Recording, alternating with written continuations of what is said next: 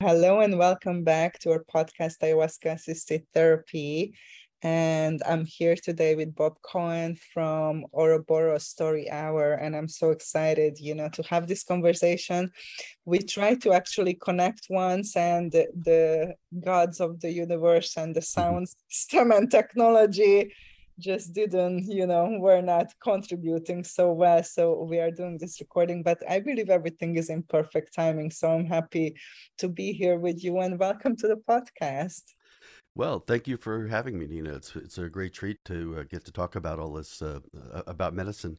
Um, in the in the in the default universe uh, some, not everyone understands what we're talking about. So it's nice to it's it's nice to be able to connect with people who are sort of in the know, as it were. Thank you. Yeah, and uh, let's start with your like more personal story because I know that you are an educator and a writer and a teacher. So, uh, what you know, how was your journey? What brought you to the medicine, and how did you end up being involved in this whole scene? Not by any design of my own, I can tell you that for sure. Um, the universe decided that uh, my wife and I needed our asses kicked in 2008. And so um, she was the foremost expert in the country on uh, uh, attorney certification. She ran a national nonprofit, it was the foremost organization. Um, she hurt the feelings of the president of the board of directors in a meeting. And then he spent a year dismantling her career, turning her into a pile of goo engineering her ouster. And at that time, um, she was the she well she was the breadwinner of the family. Uh, we uh, I'm a writer, so you know, when we, when it came time to have a family, we um, we both agreed that she was the one with the stable job and the health insurance, and I was the one with the cool job. So I stayed home with um, I stayed home with our kids, and so we hit this we you know we hit this spot in 08 after she'd been working for the company for you know 22 3 years something like that. Um, and all of a sudden this high this six figure salary just poof went away. But in addition to the losing the money kind of like the way that he did it he destroyed her reputation and made it so it was impossible for her to get more work and I was in my early 50s. Yeah, I guess early 50s. And having, you know, we, we, we talk a lot about the mommy track the in, in career world. Well, the daddy track is even worse because men look at people like me and they go, well, you know, what the hell's wrong with you? Why didn't you work for for you know for for almost 20 years and it was all because this was the best situation for our family and so it created a situation where um, my wife was profoundly emotionally injured. She was injured in her career. We were with we, we, lost our main source of income and I couldn't compensate for that because you don't plug back into the into the career world not having worked at a, at a company for 15 16 years and get a get a couple hundred thousand dollar uh, salary so from um, so from 08 to about 20 14. So that's like the we, we were in constant danger of losing our home. Uh, you know, couldn't could, could, barely pay our bills. I honestly, I don't. I, I I look back at it. I don't know how the hell we survived, but at the end, when we hit that, when we hit 2013, um, I ended up um, having uh, been diagnosed with severe atherosclerosis. So that's clogging the arteries. So three of my four arteries were um, they, they were 99% clogged. And so uh, I we didn't have health insurance at the time. And I was like, oh, well, I guess I'm going to die because I didn't want to leave my family with medical debt. And um, through some miracle, and we were talking before about coincidence, coincidences, right? So we kind of made a little too much money for to qualify for um, what we call MassHealth, like or, or people call Obamacare now. So um, my wife like called like every couple three weeks and just talked to people and talked to people and talked to people. She met a woman uh, the, the, in the last go around. She met a woman named Luce, L U C E, which is light in Spanish, right? And um, she, I don't, I don't know how she did it. I mean, I'm, I'm not sure what she put in for income, but somehow or another we got got qualified. I ended up like two days later, you know, at uh, one of the best hospitals in the world for atherosclerosis. Um, the guy that I did it was like the top guy for doing um, for putting in stents. So they were able to stent me instead of crack my chest and do a bypass. And then I came home, and I thought that like between the you know the between realizing that I wasn't going to die and, and it felt like things were sort of like moving in a good direction. And when I came home from the hospital, I found out that my wife hadn't been paying the mortgage again. So I kind of like spiraled. It was just went. So that kind of gets like like from December to the summer. I'm really like I'm cooked now. Like I just you know I I, I just with all the stress and, and, and, and the disappointments and the life's not fair stuff, I just was like totally cooked. So I happened to come across a couple of articles um, in Washington Post, I think, about NYU psilocybin research. And I thought, hmm, like it piqued my curiosity. Uh, like I, I, I was always a beer guy when I was young. You know, I didn't do drugs and so but it's somewhere somewhere along the line I had an opportunity to try uh, to try mushrooms uh, uh, once and I remembered that experience and I kind of remembered the vision that I had and I thought huh. And it's really funny how it happened in because I just knew that this was right. And I just knew that this that that, that like that, that this was going to be the thing that was going to make the change for me. Kind of kind of in the same way that my wife tells me that uh, the day she met me, she knew she was going to marry me, and believe me when I tell you, I was a moving target in those days, and and so um, you know it, it I, I, just knew. It was like what you know like the something you know something something lit up uh, actually not out here. It was uh, inside. Like I felt this thing in my heart, and I found myself in a situation where I was in my 50s and had no had no ability to obtain the substances because um, you know I'm out of that right? Like you're not young anymore. I don't I, like there was a time I knew drug dealers there was a time where I knew people who knew drug dealers and I had reached a time in my life where if I asked a young person for drugs they would assume I was a cop. So there I was. And I didn't know what the hell to do so I did what I do because I'm a writer and I started doing research. And I discovered a, um, a, at that time a, a, little psychedelic conference called Horizons Perspectives on Psychedelics. And it was held in New York, a Columbus Day weekend. Now we say Indigenous Day, Indigenous Persons Day, but then we called it a Columbus Day. So that like that mid mid October meeting, and I didn't have money. Uh, but I had some family there, so I kind of figured out that, uh, and and the tickets were super cheap. So I went to I, went to my family in New York, travel back and forth to the city at this to this to this conference. So in one of the days, actually it was the first day. It was on Saturday. Um, the NYU team was giving you know, giving their their talk, and then they had a Q and A at the end. And I got up to the mic, and it was a cheeky question. I got a good laugh out of the room, but I fundamentally asked the room asked the room where I could score drugs. So you know, it caused you know it sent a ripple through the room, and and um, I later found out that um, a lot of people thought I was a cop when when I when I did that. But one person really saw me, and her name is Mary Kay, and um, I have permission to use her name. So uh, we'll, um, so, so just just so you know, and she came up to me at the end of the day, and she ba- she said, "I hear you, I see you, I was there, I know somebody."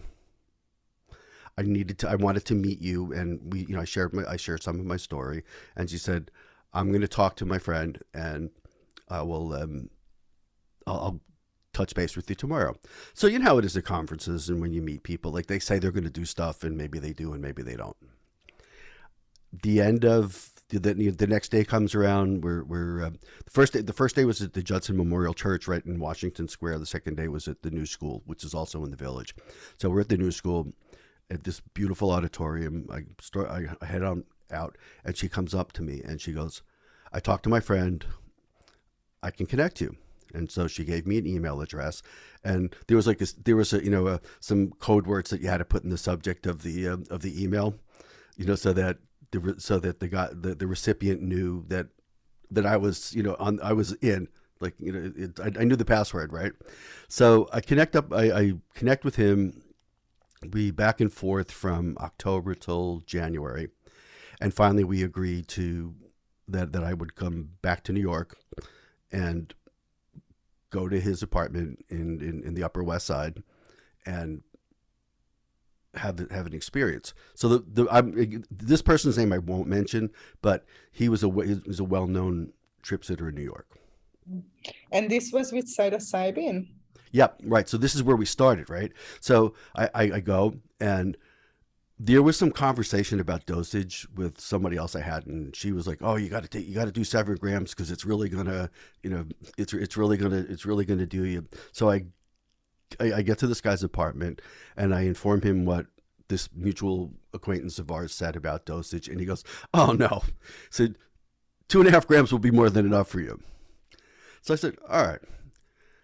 I took the two and a half grams, and I got caught in kind of like in one of those loops so he, he said, "You want more?" And I was like, "Yeah, sure, okay." So I have this really profound, profound. I mean, it's that experience that a lot of people talk about with you know with with, with, with psychedelics where magic happened. You know, it was just I mean, stuff happened. Like it moved a lot of stuff really fast. And it kind of left me like, wow, I like I, I lost weight in my soul in a way, I guess is how I would think of it. Like I just felt lighter. And it was it was the most extreme. I, I just I don't even I don't have words for it. I've tried I've used lots of words to try to describe what happened, but it just it moved stuff that was hanging around. And interestingly enough, I thought I had daddy problems because my father was like mean and overbearing, and and you know, and I was and I'm he viewed me as soft because I'm sensitive. And I always thought I had daddy problems, only it was this other thing. And when I saw that, and then I saw it kind of like all disappear, it was like, okay, now I can begin. And one of the most, to me, one of the most interesting things that happened in that experience was that, that first vision I had on mushrooms in in 1980 when I was sitting in a canoe on, on, in an inlet in Bremerton, Washington, all by myself, came back to me exactly what it was. It was like, and it, what it was was I was sitting in a canoe and I saw this duck kind of like moving around the points of the compass, and kind of like telling me like look around, like helping me figure out what my path was. And there's this idea in uh, there's this when in sailing before they before GPS when ships would leave the leave the harbor, they would do what's called boxing the compass.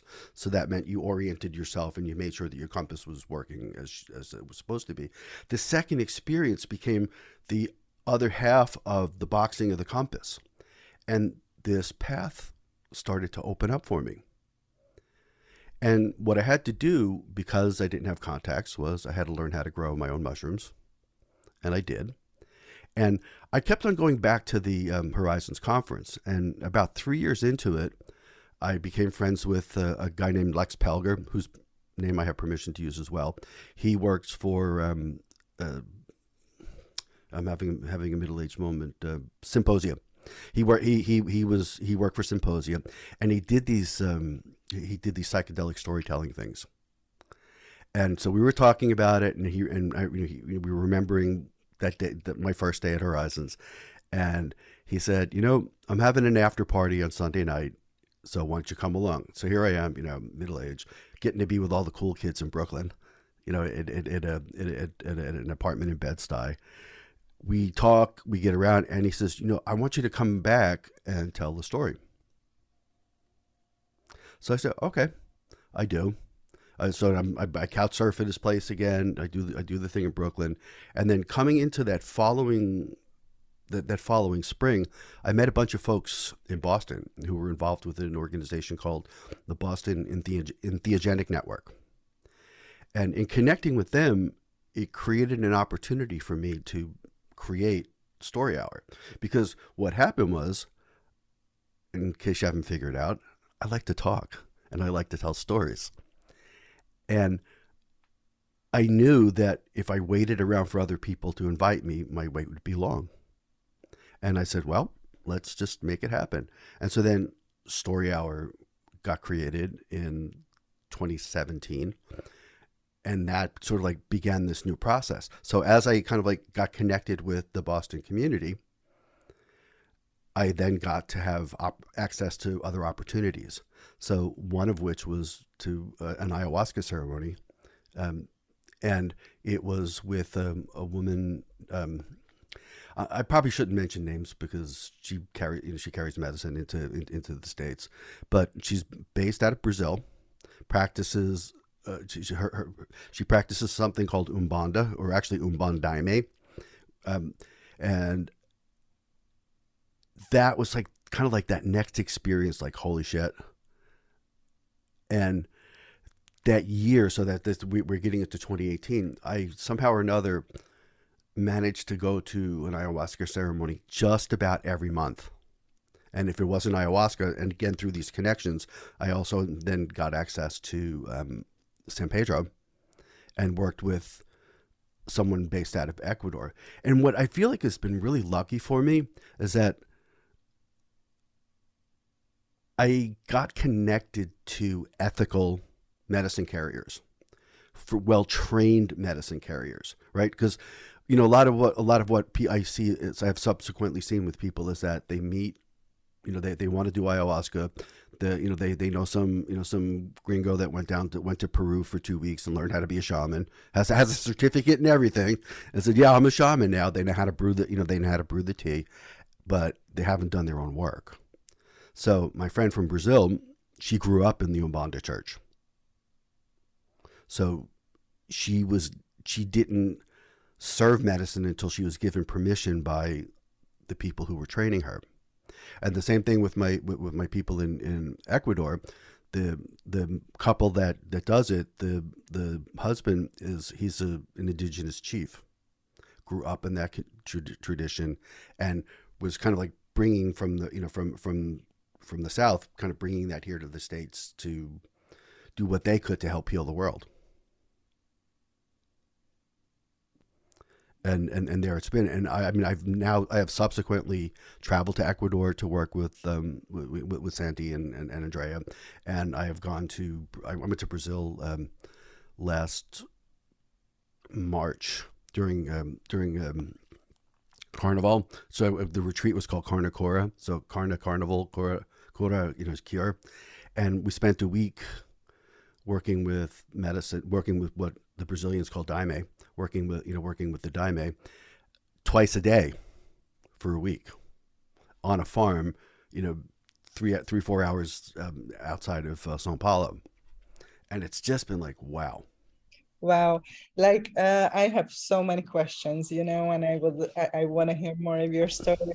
So uh, my my first question is that something that you mentioned that uh, after your first mushroom experience you know it was like a weight has been lifted and the path started to open and and you mentioned how kind of your your life was in a kind of life state of collapse you know before this experience. yeah you were literally called to the medicine as we always talk about the calling you know and this heart thing this intuitive thing that we are feeling. And and then that was kind of your opening the door and then th- this path started to widen and other plant teachers and and human teachers came in. So how like how did that translate in your life? Like you starting to work with the medicine creating the story and something how did that manifest in your everyday life? How did your life change like on a practical level thanks to these experiences? Oh so many things. I mean the the big thing was that that dark cloud of despair dissipated you know, when things are really bad, and when you know, and I, one thing I didn't mention um, in that in, in in the kind of like the lead up to um, in the lead up to Horizons in 2014 was I was in my garage with a rope around my neck. I mean, and I'm, I, I, I don't do it anymore, but I used to rock climb. So I set up, I set up gallows that the, the knots would have held and, you know, I directed the force and it was, and if I had kicked the ladder out from under me, that would have been it. And I didn't do it because I didn't want my children to come home and find me because they were still in school. You know, and, and so get like when when I discovered, you know, when when I when I discovered through my reading the um that that this psilocybin thing was out there it was just sort of like okay because the psych meds that the that the you know that, that the doctors were giving me made me worse and I went to uh, I actually I didn't mention this either I was uh, in a I, I actually ended up in a um, a partial admission psych pro, psych thing. And when I started talking about the ayahuasca and and and, and psilocybin they actually threatened to commit me because they thought I was drug seeking. You know so but like i knew right? So you know I have this experience and this stuff kind of like this the a big weight like not all of it you know this is you know, everybody needs to understand that this is a process that that I, that all psychedelics are not a one and done thing, right? But in that sort of like in, in in that shedding of this very heavy weight, the way I related to people changed. Um, the way I uh, the the the way I carried my fears around our our our, our family's well being changed because I felt like okay there's a there, there there's a way out of this if I do the work. So I became more pleasant to be around. um, I became more hopeful, and I also and, and, and I'm this was another one of the blessings from that time. Um, you know, like everybody else, like I've been to therapy off and on, you know, like most of my adult life. But the the therapist I met at when I got out of the partial inpatient admission, she, we've been working together ever since. She was amazing, and so she kind of like helped me start my writing again. So I'd been a writer for a long time. I'd written novels, was published, full time freelance writer, and all that stuff. And then I didn't write for a long time. And since May of 2018, I've missed. Let's let's let, let's let's you know let's let's get let's get wackier. I've missed maybe seven days of writing. I made a I made a commitment to write every single day, and so that happened. I mean that happened, and I've written because I counted it not too long ago. I'm getting into about nine thousand pages of stuff. That's thousand pages of stuff, millions and millions of words since I resumed. Right now, I've got three completed collections of poetry that I'm trying to, to market right now. I'm working on a I'm working on a fourth one. Um, I've got a novel in the can that I'm bringing back out, and I'm working on a um, a memoir about my med- my medicine experience. So, one right, and then in terms of like in terms of the other aspects of my life, I couldn't. I, I I kind of found my path, right? So like I I I always wanted my I was always my intention to teach college, and you know I kind of like got off that for different for different reasons. I found my way back to that, and I created you know and, and I created story and I created story hour and just month to month to month to month it just like it built and it built and it grew and it created its own momentum. And so here we are. Um, so by 2015, because I had a, I had a big problem with money, I, I, just like made me nervous. So by 2015, I had to take over the uh, task of doing the bills, and I've not missed a payment for anything since 2015 like not a one. Like mortgages squared away. I mean there's been some damage from that you know like because we had to with our with our mortgage we had to um, it's called a, a mortgage modification. And so you know we were in our house like 15 16 years. And you know if you know anything about mortgage loans, you know, there's an amortization curve, right? Like in the beginning, you pay more interest. Toward the end, your payments go more to principal. So they they set that back to zero. But I got to keep my house.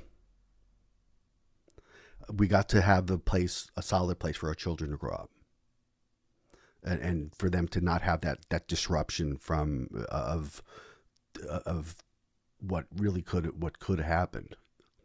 And it was the, it was the medicine work. It was the and when I say medicine work, like the substances are part of it, the community is part of it, and the story work is part of it. For me, stories are medicine. Yeah, tell me tell me a little bit more about that and the other parts of of this healing work. As you said, like that you had a therapist, you know, for a mm-hmm. long time you have been therapying before that was something that you did in conjunct with you know going to ceremonies uh, then you have this supportive community and that was big part of it so let's talk a little bit about that because i think a lot of people focuses on the ceremony and and, and the substances right so it's like it integrations become a buzzword and what happens with buzzwords is they tend to lose their impact and their and, and their uh, and, and their sort of like force of meaning. But what happens in in in ceremonies what happens when we take these substances is that we're communicating I, I i'm i could lean harder toward the you know sort of the science and psychology of this rather than the the spiritual although that kind of like that meter moves back and forth. But the way i look at it most of the time in my default reality is that medicine, those substances give us access to the um, uncon- our unconscious minds. And our unconscious minds don't speak in French, English, Portuguese, Romanian, uh, Arabic, Chinese. It, it's, it's its own language. And so part of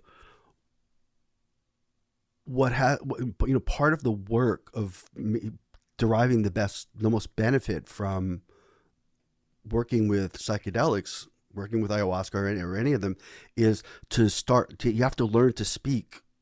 I call it. I call it. It's for. It's. I call it learning. I've been. I've been learning to speak Bob. Right. Like I need to understand like what those symbols mean, and it's sort of like when you think about like people like they have dreams, and then they'll go to uh, they'll go to a dream book, and they'll say what you know what what's a snake mean, what's a what's a what's a hawk mean, and there is that cultural thing, you know, you know, that Jungian, you know, collective unconscious thing, and that operates, I think. But at the same time, we have to understand what those symbols mean to us idiosyncratically. And, and that doesn't happen by accident. That's something that requires work to do. So I wrote every day. I was blessed, especially in, in 20, in, especially in, in 2017, 2018, I was blessed. And actually, let me dial that back 20, 2014 going into 2015. I was, I was blessed with a therapist who was open to using, was open to medicine being a part of our work. And your therapist had personal experience with. Actually, I, want to I want to send this uh, the, a copy of this when, uh, when when when when it gets done because we have this ongoing thing where she won't tell me, and it, it like it comes up from time to time, and I'll go, well, have you? And she's, you know, I'm not going to tell you. And, and, and it's funny. I mean, some it, it's a, it's sort of an interesting thing for us because sometimes it pisses me off because I'm like Jesus Christ, like it's no big deal. Like you, you're not going to lose your license if you tell me, and you're not going to influence what I do now because I mean I've, I've been at this for, for for seven eight years. She still won't tell me, but what she was was really open to the work, and really open to sort of like the the psycho spiritual part of the journey because I said before that I kind of like I lean pretty hard into into the, into the Western framework for this, but you know these medicines or they give me experiences that I can't explain that way. And so, uh, you know, I like never in my life did I ever talk about chakras. Like never in my life did I talk about like etheric realms and, and, and connecting with people and, and energy and all that kind of stuff and she's a she, she's a yoga teacher also and and so like she was sort of like she understood the language and and kind of bore witness to my evolution in learning how to like bring that language into the conversation. And she was always open to what would happen when i would come back from a journey. So i'd, I'd go it, mo- mo- most of my journey work was you know pop-up ceremonies underground blah blah blah right? So you go the you know I'd go do the things, and then on Monday or Tuesday, that I'd be in, in therapy, and I'd go twice a week, and we would talk about what happened, and we would talk about the experiences, and she listened, and that like having that place where I could process my experiences verbally, which is despite the fact that I write, the, the verbal is my primary medium for for thinking it she helped me sort of process the what, what I saw, what I learned. and we did it over time. So I'm writing about what I, I'm writing about what happened. I'm talking about what happened. I'm having these experiences. I have relationships with uh, experienced medicine carriers, and with all of those things together, you know, you begin to have more of the puzzle gets more more more of the puzzle gets put up gets put up. And the and and what and what the things are become a little more apparent. Absolutely absolutely. And um, you know this part of um, reflecting back to our story, which is verbalizing it or even writing about it. I, I do use this with my clients. To, I ask them to keep a daily journal throughout their whole process. You know, I find this is like so important and it helps us to to be more present and more aware of what's happening inside of us and then when we are sharing it we also like expressing you know in a different way and um, and oftentimes you know new um, layers come up as we are talking about and sharing our own story and and when we're listening to other people's stories that's another like really important point as you said yeah. the listening part it just really um, we find so many little parts that resonate and that we yeah. learn from or that it helps us to connect certain dots and and things like that so um, since you have this amazing story hour and and i'm sure there's more, many people share their stories can you can you share a couple of examples how this storytelling and sharing and and and being in community like can can help people or help in their process in their evolution oh, in their oh. it, it's so essential. I, I just just before i kind of like directly answer that question you know one of the lesson one of the things I've learned about human consciousness is that our brains are really storytelling machines. Our bodies are walking our bodies are mobile sensor arrays. We we smell, we taste, we touch, right? We walk around and we take in lots of information. Our consciousness tells stories about that information and they you know, they, they they make it into they make it into frames. And so whatever story you tell about whatever it is that just happened is becomes what your reality is. So I'm, you know, I didn't invent anything new. You know, you know, Buddha said that a long time ago. You know that you, you and this and the way you in the way you dissolve karma is to change change the story to be present. Uh, actually, for, I think for Buddhism, it's more like don't tell the story, right? I think that for me, you can't stay in those states forever, so it's important to tell stories that support your best life. So, we, so so what what happens in, in in that storytelling space is that people have an opportunity to think deeply about what they do because the format my, my, format is very long form.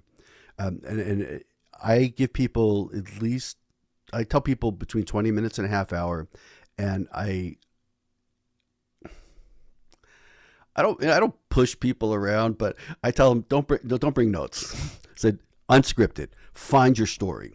You will find it, and I'm going to give you an and the, the the container is designed to give you enough time to find the story. Don't worry if it does if it if you feel like you're not doing a good job at the beginning, if you feel like you're flailing, you will find it, and then when that happens, you're gonna you're you're gonna your story's gonna lay right in that Aristotelian story model. You know, beginning, rising action, you know,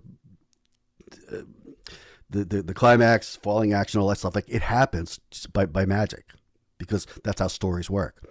And so in the room at a storytelling session at any given time are people who are, um, as Jimi Hendrix, as Jimi Hendrix would say, who are experienced, right?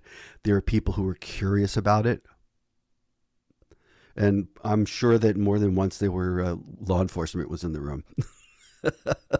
I, am I'm, I'm I'm sure of that. But what happens is like that act that act of like telling and being witnessed and having the opportunity to kind of like think about what the takeaways are, what the story is from a given experience, really helps with people integrating. Here's there's that buzzword again, right? It really helps people integrate their experiences more deeply. And I tried to like I didn't I, I what I kind of tried to do and this is this is a nod back to the 60s um, and the and the the Ken Kesey acid test days. So one of the interesting things about where the Grateful Dead came from was that like they kind of viewed themselves and the audience as one entity and they didn't separate them so like they blurred the boundaries and the you know the acid was kind of like what helped that and all the disorient, disorienting lights and sort of like the whole the whole shtick for the acid tests it blurred all the boundaries. So storyteller becomes story receiver becomes story it, it, like there's this sort of like flow between everyone that's present in the moment. And then we make something that's we make something together out of these out of, out of these sort of like if you can think you can think of a person as a data point in the universe right? Like with these data points like they expand outward. A lot like what happens when we take what can happen on med- with med- medicine experiences when we have those moments of singularity. You know where you're a data point you're the whole universe like you're everything and then you're and then you are actually you understand that like there's something outside of your everything and like you see all of this all at once that whole that whole uh, t- tantric thing right like the fourth, fourth level of tantric whatever it, it that's kind of what often happens in in story hour and so people will you know, I've, I've had people come and say wow you know i learned so many things about that experience when i shared my story that i didn't realize and I go, oh, this is perfect, right? Like this is what, and and I've had people come to me and say, you know, just knowing that the stuff is out here, you know, it kind of sent me along this path, and you know, not everybody that shows up goes on to drink ayahuasca or or, take mushrooms or or whatever, but they kind of like they it expands their vision, right? It gets they, they they understand more about the way consciousness works and more about how so much of how we look at the world is based on the stories we tell and how we have the ability to reframe the stories, retell the stories. You can't change the you know you can't change the ingredients, but you can change how they relate to one another. And then you can change how you understand those ingredients in total. Yeah, the perspective, right? You can look from a different yeah. perspective and that will change the whole story mm-hmm. and it could be the same reality but you are looking at it from a different vantage point and that will make it a different story yeah, exactly. I do this. I do this assignment because I, I teach um, first year writing in college. So I do this assignment with my students. In fact, I'm, i was grading papers from this assignment this morning. Uh, I, I show them a, a, um, a 20 like a 25 minute documentary about this boxer named Michael Bentt who um, never wanted to box. His father made him uh, he went out to become world champion. He got hit. He went into a coma brain damage. He could never box again. And then that's when he looked. that's when he discovered his true path which was as a writer and a creative person. And I asked them to watch this and then I asked them to reflect on this phrase sometimes you win when you lose and sometimes you lose when you win. And then I say, all right, let's think about this guy's life, think about your life, and then let's see what we can come up with. And it always leads to really interesting things because people, like, we tend to think of, like, well, when you win, you, we always want to win, right? Well, actually, you don't. And actually, uh, unfortunately, or force, I don't know. I, I don't know how I feel about this because it hurts. It hurts when you lose, right? Whatever it is. But those things, those things are necessary right? Like the, the, those those those catastrophic failures are the universe telling you you're going the wrong direction, dude. Go, you know, go someplace else. And you know, yeah, it sucks. It hurts.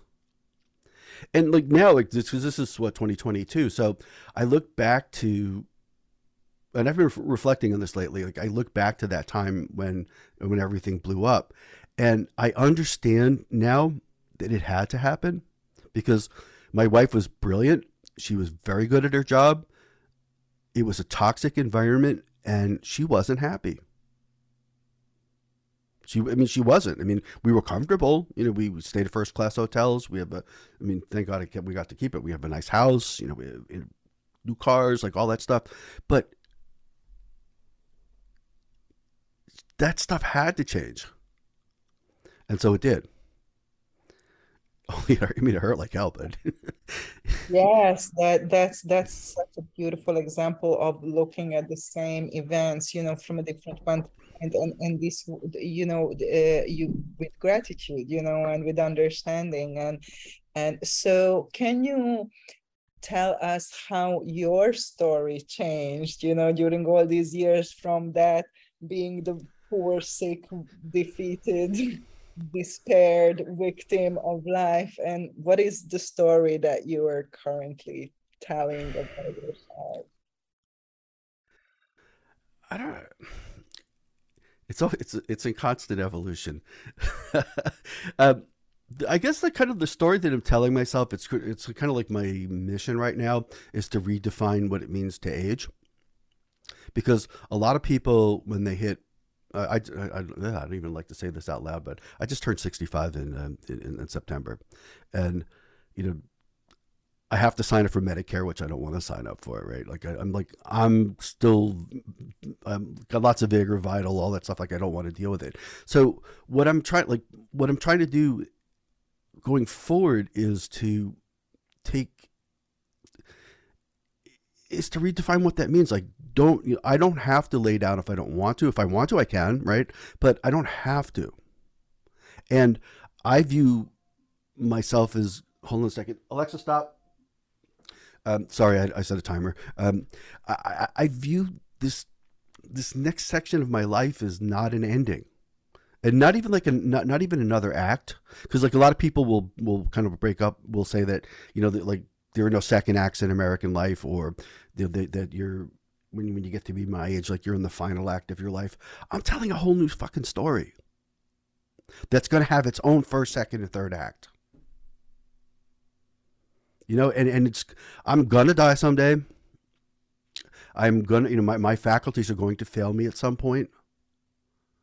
But and and this was like this was my first this was my first teaching when um, the first time I drank ayahuasca because like the aging thing was very much on my mind.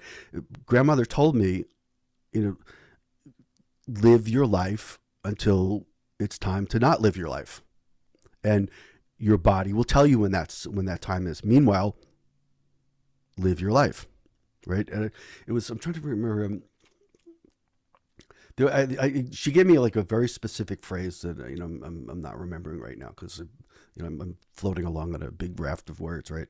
Um, but it was fundamentally like just knock it off and go to work. Like not not go to work, just be. Just be. So here we are, right? And we're actually in this moment we're actually experiencing a um, what I, might call a an aftershock from the original, um, you know, from the original trauma because what what what you know what and, and, and I can say this guy's name because he's dead now. So this guy's his name is Barry Nace. What Barry Nace did to my wife injured her so badly that um, she ended up getting having a long term disability policy. So you know, in which we would otherwise be collecting right now, but the company that uh, you know that that's been paying out on the policy decided over the summer that uh, oh fuck you you know you're, you're okay now because she kind of went on she had moved on a little bit and, and she's, she's doing some work but it's not like what she used to do so we've been bereft of a very probably about 70% of our income since um, since august so like I'm, we're we're, we're kind of living off of savings right now and it really sucks but i'm not as afraid now as I was when that trauma first hit. And I kind of like even even like even with this story, I kind of view it as a validation of the growth in the work that we've done over the over over the past uh, 14 15 years because when, you know, when when the first shock hit we were spending it as fast as we were making it there was no savings right like it was just new cars vacations like what hundred dollar bottles of scotch. I, love whiskey. You know, we were spending it as fast as we make as we made it. So when the shit hit the fan, you know, we ended up having to spend um, our retirement and our um, and, and our kids' college funds, and that all ran out eventually. And then we sort of like got down to uh, where we were just literally living off of that policy. And then subsequently we've kind of like built back up on top of that. And as things started you know as that opened up we saved money. So when we had this last go around you know we were able we we have been able so far to not have to change our lifestyle yet and survive and we've hired a lawyer because it was it was a don't even get me started. It was like a, it was a, it was just a, it was you know, scumbag insurance company stuff. You know, they they they brought in some guy that you know made made up a bunch of bullshit. So we've hired a lawyer, and and we, we, we you know the likelihood is that we're gonna it's all gonna work out, and they're gonna have to give us the money that they didn't give us. But here we are.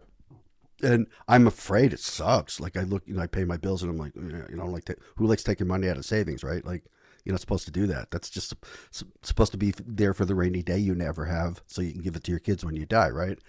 Um, it's but I feel less afraid now. Mm.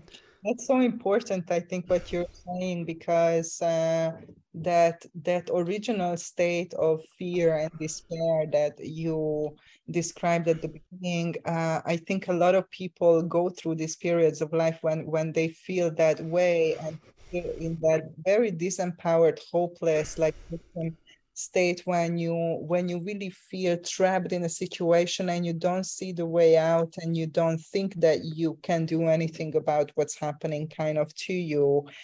And i think you know like plant medicine especially the ayahuasca like really helps us to take that power back and to realize you know that we do have a choice and we do have a power to write our own story and to make uh, different decisions and and uh, I always say to people that what I learned, the, med- the medicine doesn't solve your life problems and will make sure that you never have a problem again. But what it helps you to do is to helps you navigate it in a different way. So next time when you are in a crisis or under stress or something, the way you're gonna respond to that, the way you're gonna move through that period and how you're gonna feel about it will be completely different. As you're saying, you know, you wanted to kill yourself last time you went through this and now you are like we're gonna go, get through this and everything's gonna be just right. fine. You know yeah. like totally yeah. right. Uh, don't get me wrong i have my moments.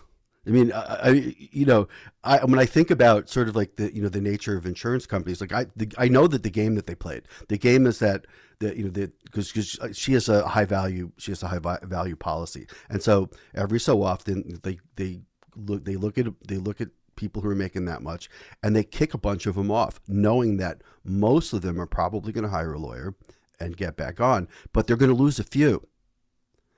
And it is so fucking cynical. I mean, sorry, uh, I apologize for the language, but it's it's so cynical because it's literally to save a couple of bucks and you know you look at Unum as a, a multi multi billion dollar insurance company, and they're like they're sweating our asses over you know this like this you know three four five hundred thousand dollars. Like really? Like and all the people that she's worked with like they're all you know people, there's one woman she'd worked with for all these years and it's like she's going to get a bigger bonus because they fucked us over right? And you look at that and you go really? And you know there are mo- i have moments where you know i want to knock somebody's block off. I have moments like you know, i just paid my bills the other day. I'm taking money out of the savings account and I'm watching it go down. And I'm like, well, we got you know we got to get this sorted sooner rather than later, right? Because otherwise we're gonna have to start liquidating more more assets. At some point, if we don't square this away, you know, we're not young anymore, right? So my my run my runway for take for takeoff is a lot shorter than it used to be. So I don't. It, it's really scary to think what would happen if this didn't work out how we need for it to work out, um, there's a lot less time and a lot less maneuvering room. Uh, particularly because like people don't want to give people my age a job. Like they think you know they they, they, they think that like you know that we're we're we're we have fixed mindsets. And I'm like, yeah, come yeah come uh, come to Vision Quest with me next year to Ecuador and sit sit you know sit next to me for you know, for, for, for a week. Don't eat and drink for four days and four nights. Break your fast with uh, with, with, a half a gallon of um, of San Pedro tea, and then don't eat and drink again for another three or four days. And let's see who's got the flexible mind, right? You know, You, you, if if if this if if it's, it's visual, you won't see it. But I just flipped off the camera. Like screw you, because you're not going to keep up with me. But here here's where we are, right? So yeah, but by and large, in this moment, I'm relying heavily on the work that I've done since 2015. And here's the really the really interesting thing. Um, I've had a lot less access to medicine lately, you know, because of the pandemic. And I would, I think, you know, part of me really wants to go back, you know, wants to be in ceremony to kind of reinforce things. But I feel like the medicine saying, look, we, you, you, we've supported you. You, you got to do the work now. You know, oh, this is so gold what you were just saying you know that you know you you you can do it you don't need you know to drink you can you, and and and it is it is super empowering when you navigate these situations without any external crutches right.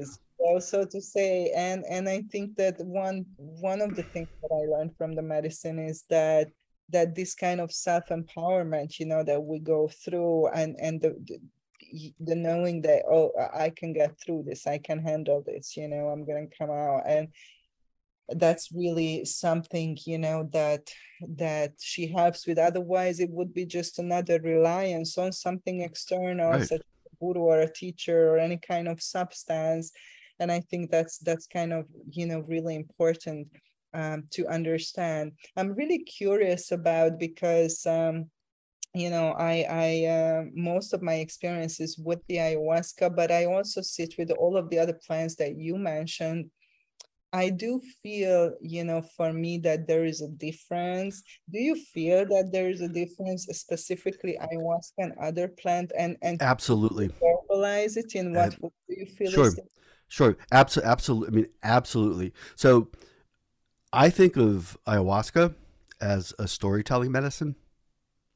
And when I when I journey, I can and, and I and I and I come back and I think about what happened later on. Like I see a very clear story arc in the experiences. You know, and it I mean from the science point of view, it probably corresponds to you know the way the way we metabolize the DMT and all that stuff. But I see like a very clear, um, a, a very clear story with San Pedro, it's a there, there's different medicine. So uh, San Pedro is phenethylamine, so there's it's a different class of different drug class, and we think of that as sort of uh, more of an empathogen, a heart opening thing for me, and less of a storytelling thing. I'm aware that people have visions, and I have had visions with San Pedro, but for the most part, it's sort of this opening of the heart, which allows which allows me to sort of like work with my psychic material and the stories I tell about myself in a compassionate way.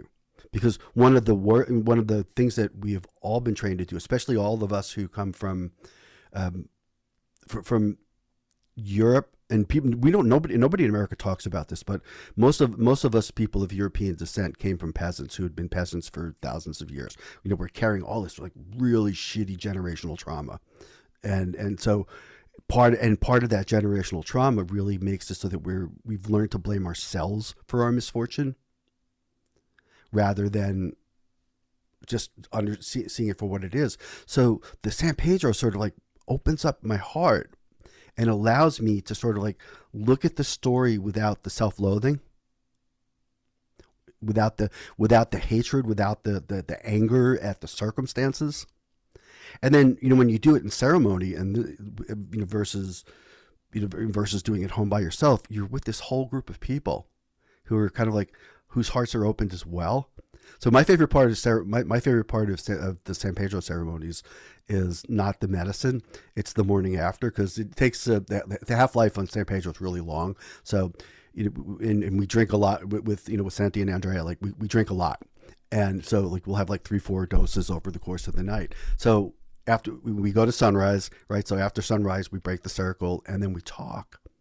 And the conversations that get had in that space are just so God, I, I hate saying stuff like this, but it they're deep. Like they're they're they're they're they're, they're, they're we really touch each other in a way that we don't when we're outside of those spaces.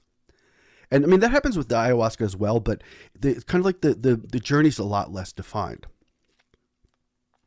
And even so, even if you look at say like mushrooms, so mushrooms and um, and, and ayahuasca are both DMT based medicines or drugs, drug classes, however you want to, uh, however you want to refer to it.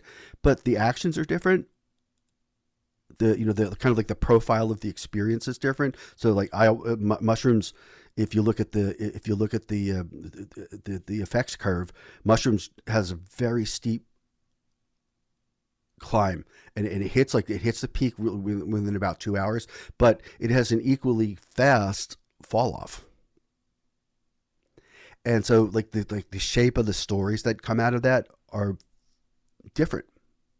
So I've, I've explained it you know i've explained it through the science. Um, if you if you kind of like think about it uh, like we, we talk about i refer to ayahuasca's grandmother right? Like so grandmother teaches differently from san pedro who is grandfather who is different from los niños santos which is mushrooms right? Like they, they all like they all kind of like they, they work a little differently.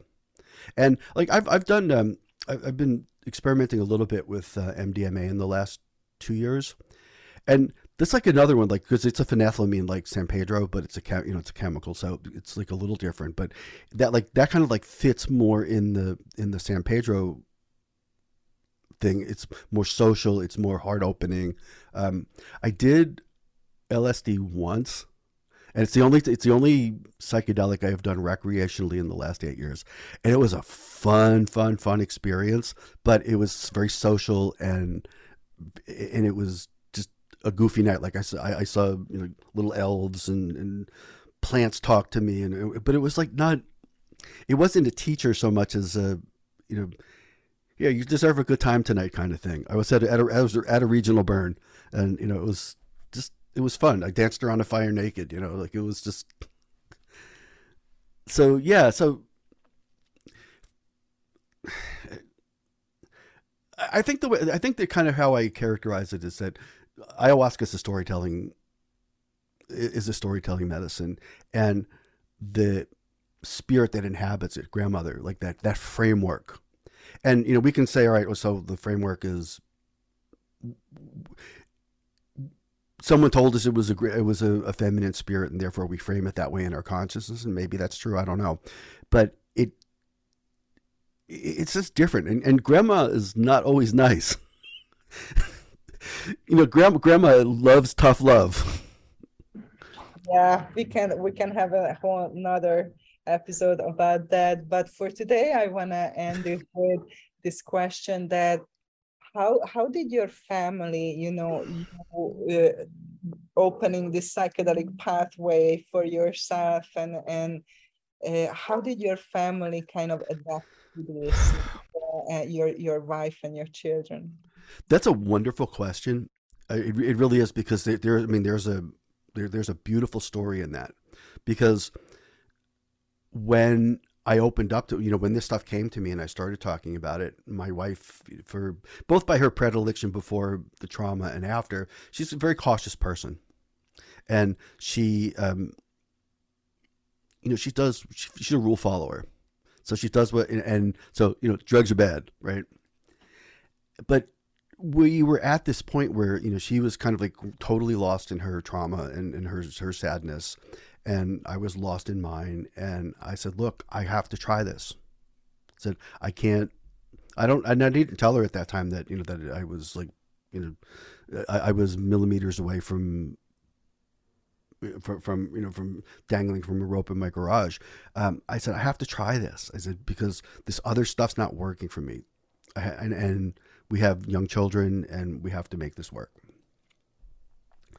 So from, from like from day one because because she's kind of a nervous person and she's fragile from the other stuff.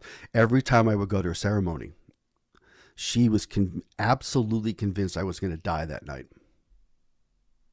and she would tell me so as I was walking out the door. And my young friends would.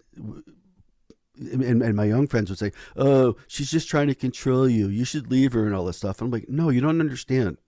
The gift that she's giving me is that she is. She says go, she and she's communicating to me that she is willing to sit with this abject fear of what's going to happen to me because she's trusting that the the path I'm walking right now is the right one for me. And like let that like let, let that sink in a little bit. Like you it's it's almost like I you know was going out to war kind of thing, right? Like where she was like, I don't know if I'm ever going to see him again. But go. So part of it was like for me, like my personal awakening was that before that those depths, I would never have been able to walk out the door. But I knew that I needed to do that. And so that gave me the strength to walk out the door. She, I think, would have made it in, in different circumstances, may have made it a lot harder for me to walk out the door. And I likely would have stayed and it would have built resentment and who knows what, you know, who knows where things would have gone. So over the years, you know, we, we, we this like our ritual, you know, and, and so I always agree to call her and I wait until we break the circle and then I'm and, and I always have someone standing next to me to make sure I don't say something that because you know those are fragile me- mental states, right? Like, got to be careful about what you say. And you know, I'm always just like, okay, circle's broken. I'm okay. See you later. And we've kind of like gone on like that since 2018, where it's this kind of like moving movement in and out of like, well, the, the death space. Um, it changed a little bit when I started going to Ecuador in 2019 because I've been doing Vision Quest and, and working with San Pedro. So I'm away for three weeks. and I, I, text her periodically, but you know, there's no way to, you know, there, there's no way to do that. Um, to, to, for her to get the kind of reassurance that she might otherwise have needed. And so it's been, she's kind of like become a little more comfortable with it. And then this year passed, um, I've now become close enough with my medicine carrier to have her come stay at my home when she's in the Boston area. And so she came she came to stay with us earlier this year. And that was just like it really when when when Bobby met my person, you know, my, my, my, my, my medicine carrier and understood like really got to be with her and see what kind of person she was and with her friend who helps her it kind of like totally she, she I don't think she worries as much anymore. And you know, I've asked her this question like, well, do you, you know what differences do you notice? So I was raised as a you know, very typical toxic male, right? Like you, had you had two modes of expression, you know, silence and rage, right? And the, the bandwidth was really, really, really, really narrow. And over time that bandwidth has opened up a lot. And i'm now allowing myself to be vulnerable to say i'm afraid to say i'm scared. Um, and i think that or i hope anyway that you know that that's sort of like strengthened our relationship. But just as important is what i model for my children. So my kids are 26 and 22 now. So they really grew up with dad walking the medicine path. And I don't hide things from my children. So they knew. I mean, I grew mushrooms in my in my in my study up here, um, and told them what I said. I'm this. I'm growing medicine because I don't like because the medicine that the doctors give me doesn't help. This helps me. So they're kind of like saw that, and they, I think, were given. They, they were shown a model where it's not only permissible but sometimes essential to to color outside the lines to make the beautiful picture. Oh my God, I love this. Oh, that was so beautifully said. I love this metaphor, this this picture. Color out outside of the line to make a beautiful. Yeah, yeah. That's, that's so perfect to to just you know wrap up the whole plant medicine you know. It's really like going out of your comfort zone going out of the known of the familiar yeah. going out of the box going out of the line. I think that's very much describes you know in general these experiences. And uh, yeah i would love to have you for more episodes because lots of stories are there i think that can be shared Oh no, absolutely, absolutely.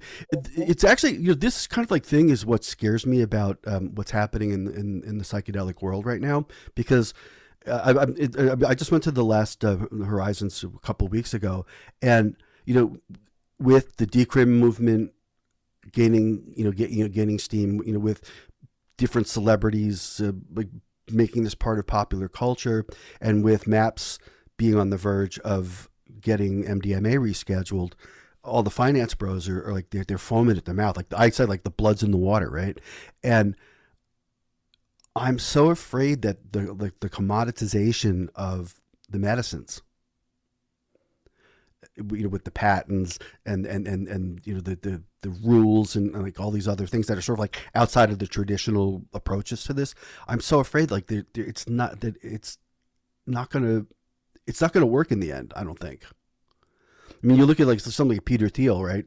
Uh, the, the, PayPal guy, like he just he just threw a shit ton of money at, at, at some psilocybin startup, like, and and so you have always have to ask yourself when when wealthy people are throwing money at something, why do they do it? It's so that they can stay wealthy and they can keep their power, right? So like, what's going on here that you know that that that, that, that we need to worry about? So we like in these more traditional practices, like we have to kind of you know we we have to uphold yeah definitely and i think that's also like can be a whole other conversation what's happening yeah. we can bridge the gap between you know the cultural traditional use then bringing these medicines to the west you know creating safe places having people with integrity having you know some kind of education around it. So yeah there there there there is a lot to share. Uh where can people go to listen to the story? okay right. So here just the, the so I to, to, to, to like kind of get this like back to story hour. So two things are going on. Um, I I started this in 2017, and I put on a show a month, every single month until like last January, January, February. I can't remember what. Um, because of the pandemic, I had no money coming in, and I was spending 30, 40 hours editing video and um, spending money on lots of different things, and the you know the energy exchange stopped supporting my ability to my ability to do the work. So I've put Story Hour on hiatus for a while. I'm now getting ready to start thinking about. I'm actually I'm thinking about it. I know where I'm what I'm doing next. I'm going back to live shows, and I'm also going to travel.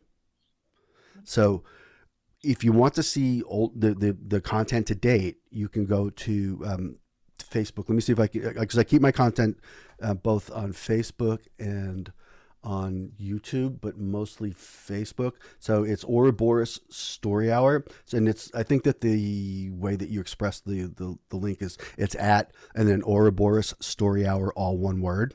Yeah, we we're gonna put your link in sure. the description. So right. So you, you can find stuff there, and then you can also go to YouTube and let me see if I can YouTube. Um, if you, you, you can go to youtube.com slash Ouroboros story hour, all one word, and that will bring you to the content that I have on YouTube. So that stuff is edited, processed, um, packaged as, as shows.